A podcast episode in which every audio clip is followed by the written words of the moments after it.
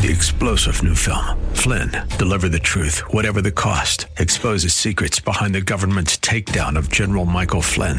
Flynn knew what the intel world had been up to. He ordered the first audit of the use of contractors. This set off alarm bells. He told the truth. He was the most dangerous person for Donald Trump to hire. They had to get rid of Flynn. Flynn, deliver the truth, whatever the cost. Available now. Watch it today. Go to salemnow.com. Salemnow.com. Hillary Clinton finally responds to allegations from the Durham investigation. We know that Trump Tower and President Trump's other residence was being closely monitored by the Clinton campaign. BLM posts bail for the alleged shooter Quintez Brown. We need common sense gun reform. What impact will the Remington settlement have on law abiding gun owners? Their goals for the, in these lawsuits are really are to like try and stop companies from even making the kind of guns that they don't like. This is the Daybreak Insider Podcast, your first look at today's top stories for February 17th. I'm Mike Scott.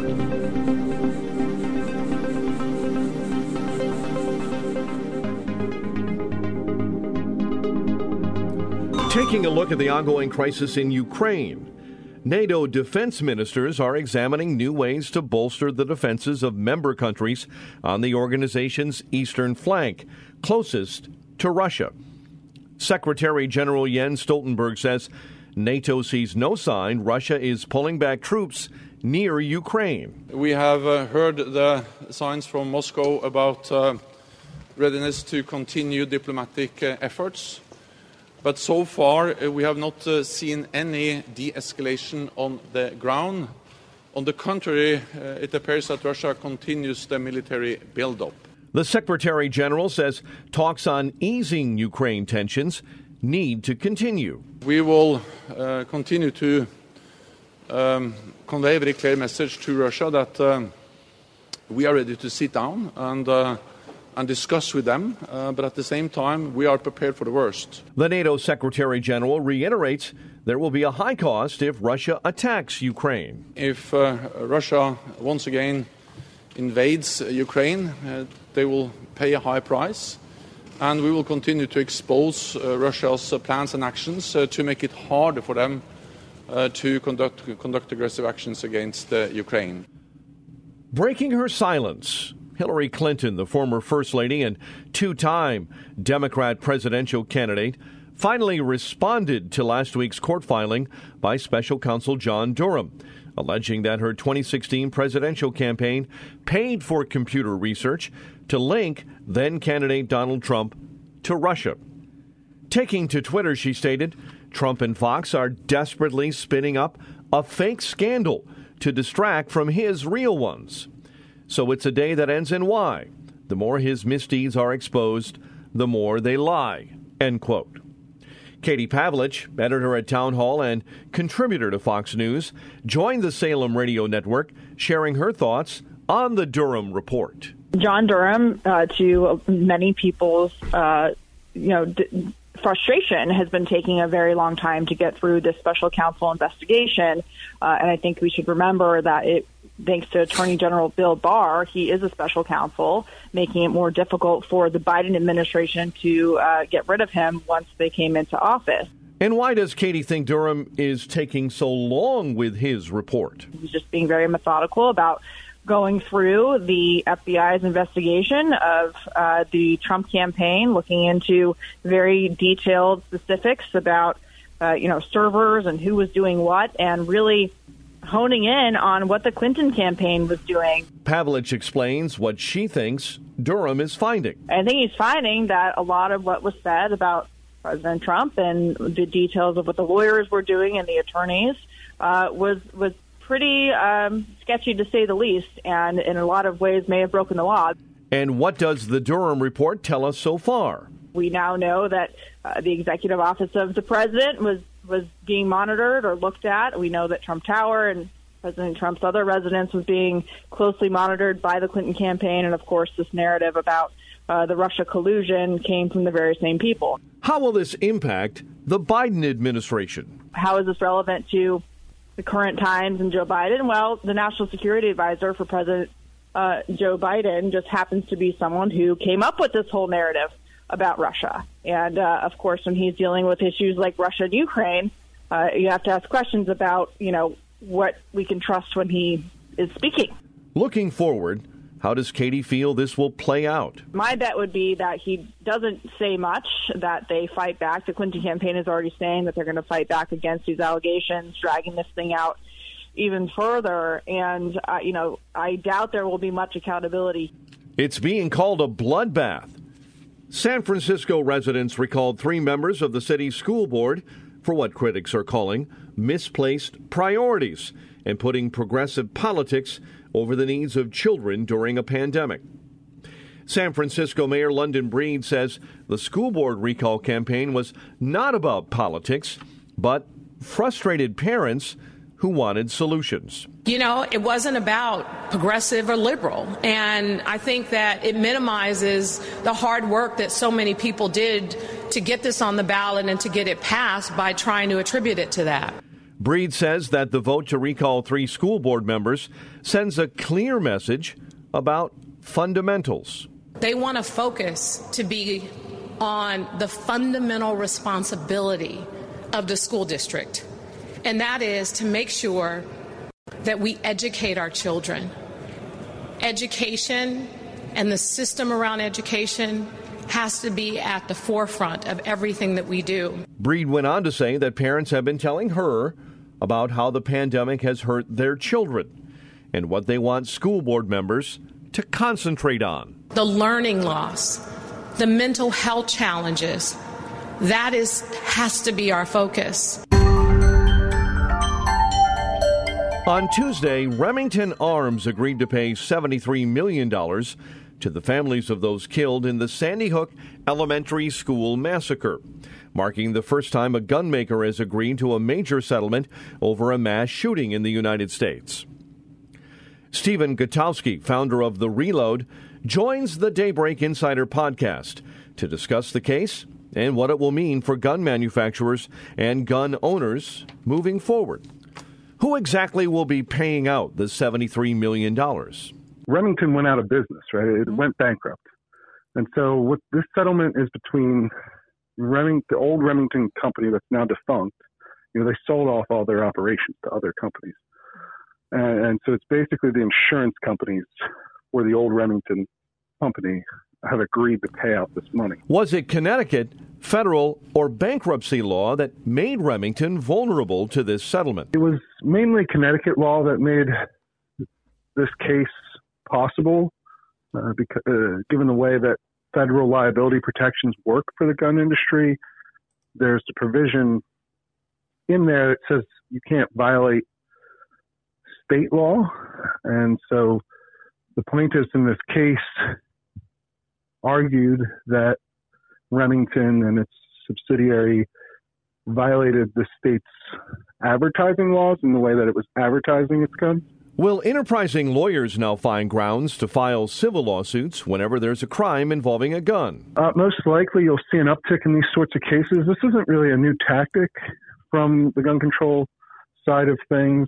You've seen these sorts of cases for the past 30 years, really. That's why there is a federal liability protection law for the firearms industry. It's just now they've started to work out a new strategy for circumventing that law, uh, which this settlement is the first really big win in that front for them. So, what could be the impact on legal and reasonable gun owners? Not clear exactly what the ultimate impact of this settlement is going to be, but likely it'll cause insurance rates for gun manufacturers to increase and and you'll also see an uptick in these these sorts of lawsuits that go after manufacturers and dealers in an attempt to sue them into changing what kind of products they sell and the different policies on the uh, corporate end of the gun side, uh, uh, you know, the gun dealing system in America. And will we see a legal impact on other gun manufacturers? You could certainly argue that this lawsuit was part of the reason that Remington, this very old American company, went bankrupt in the first place. Um, but at the same time, it's a it's an out of court settlement, so it doesn't have necessarily a legal doesn't set a new legal precedent um, in court. But I think for practical purposes, it's going to lead to a lot more of these kind of lawsuits. And and their goals for the, in these lawsuits are really are to like try and stop companies from even making the kind of guns that they don't like. But there could be a large business impact on gun manufacturers as well. Like I said, this case, this settlement is a big deal. It's the first time you've seen a major payout from uh, the remnants of a defunct gun company to people trying to hold them accountable for a crime committed with their product that they didn't have any direct involvement with. And if that trend continues, uh, you could see a very significant effect on the gun industry's ability to operate at all. How will gun control advocates use these lawsuits? These lawsuits are designed to try and make the gun companies implement restrictions that gun control advocates want by, you know, force of legal suits. Uh, and so the, the ultimate outcome they're hoping for are things like forcing companies not to make and sell AR-15s to the public anymore. That was one of the stated goals in this case. Looking forward, are there any court cases the average law abiding gun owners should keep an eye well, on? Well, I think the Supreme Court case out of New York that challenges the state's restrictive gun carry law is going to be decided this year, and that could have some sweeping implications for really about 25% of the country that live under those sort of restrictive gun carry laws. And so you might see um, uh, this would be a positive development for a lot of gun rights advocates and gun owners. It might be easier for them to actually obtain a permit to carry a gun in the near future. Our thanks to Stephen Gutowski. To read more from Stephen, visit thereload.com or follow him on Twitter at Stephen Gutowski. Out on bail, Quintez Brown has been bailed out after allegedly trying to shoot Louisville mayoral candidate Craig Greenberg on Monday. WHAS 11 news reporter Rachel Droz says she spoke with the BLM Louisville chapter, who said they were in the process of getting a cashier's check to post Brown's $100,000 bail. The money used to bail Brown out came from the Louisville Community Bail Fund. Brown, who is said to support gun control and BLM, has been charged with one count of attempted murder and four counts of wanton endangerment. In 2018, Brown appeared on a segment of MSNBC at a March for Our Lives rally. We are here and we want we want common sense gun reform. And if you're not going to give us that, then we're going to get everyone out here to vote and we're going to vote you out of office. So if you want to keep your job, yeah. then you know, give us what we not what we want, but what we need, what humans need. We need yeah. common sense gun reform. Get rid of assault rifles. Come on. More polling woes. A Civiqs poll just released. It's more data that suggests the Biden White House is in deep trouble. The party in power could be looking at a beatdown of historic proportions later this year. Biden is hitting a floor in the mid 30s, which is blowout territory among independents who swing battleground elections. Fully two thirds disapprove, while less than one in four approve of Biden's performance. The Hill's editor in chief, Bob Cusack, weighed in on Biden's latest numbers. The president is going to be addressing Congress in his first State of the Union on March 1st, and he's not going to be able to spike the ball that much. Cusack fills us in on what insider Democrats think of the latest polling numbers. And these numbers they are they are frustrating and exasperating Democrats who are up uh, for reelection in November. Gas and groceries aren't the only thing that inflation is hitting. Rent is on the rise, and it may hurt working class Americans the most. Rents are spiking in most places around the country, wiping out any wage gains for working class Americans, but hitting fixed income renters the hardest. Austin, Texas tenant Shadow Lemaire is astonished by the rent increase she sees.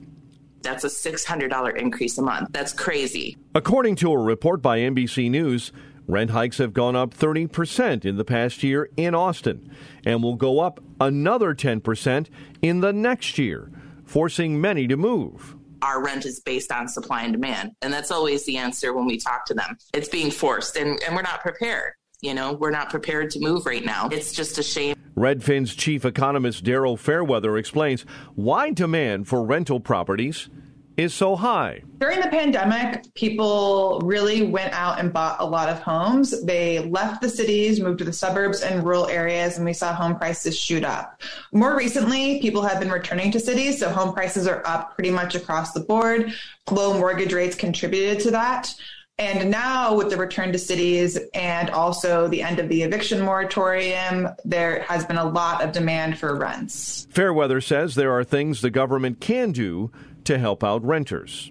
In the short term, the government can look into providing rent relief so that it's more affordable and people can afford both their rent and things like groceries and gas and all of that in the short run. But the long run problem is really the supply of housing. The San Francisco Federal Reserve sees rent inflation remaining high for the next two years. As if your grocery bill wasn't high enough, you should get ready for more financial pain caused by inflation. Daybreak Insider's Ken Lorman explains. All over America, farmers are paying much higher prices for basics like animal feed, seed for crops, fertilizer, and seasonal laborers to help harvest crops. As a result, all those higher farm costs are likely to help push grocery prices even higher for the rest of the year.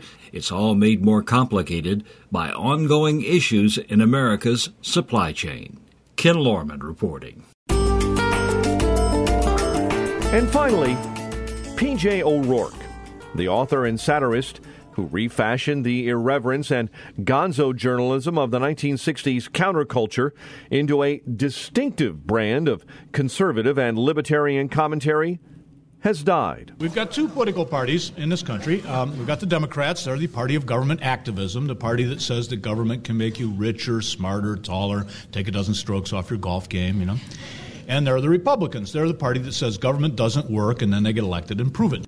His career extended from serving as editor in chief of National Lampoon to a brief stint on 60 Minutes, in which he represented the conservative take on point, counterpoint.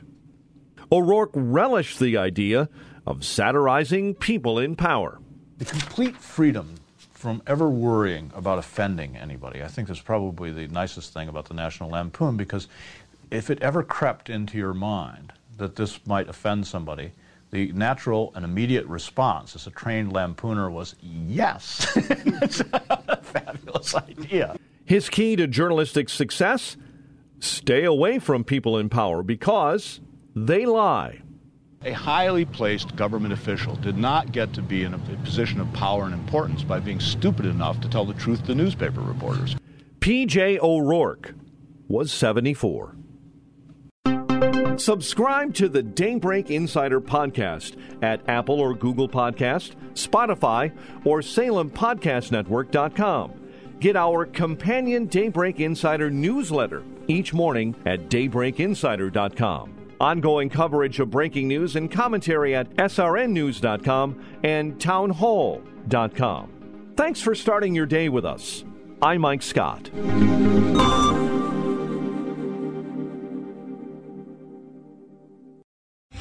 Three star general Michael J. Flynn, head of the Pentagon Intelligence Agency, knew all the government's dirty secrets. He was one of the most respected generals in the military. Flynn knew what the intel world had been up to, he understood its funding. He ordered the first audit of the use of contractors. This set off alarm bells.